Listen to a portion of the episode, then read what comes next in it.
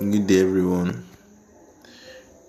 I want to thank the Lord for guiding me through the day from the morning to the night, guiding me 24 hours a day, 72 hours, 3 days, 7 days a week, 60 seconds a minute. I don't know how to thank the Lord.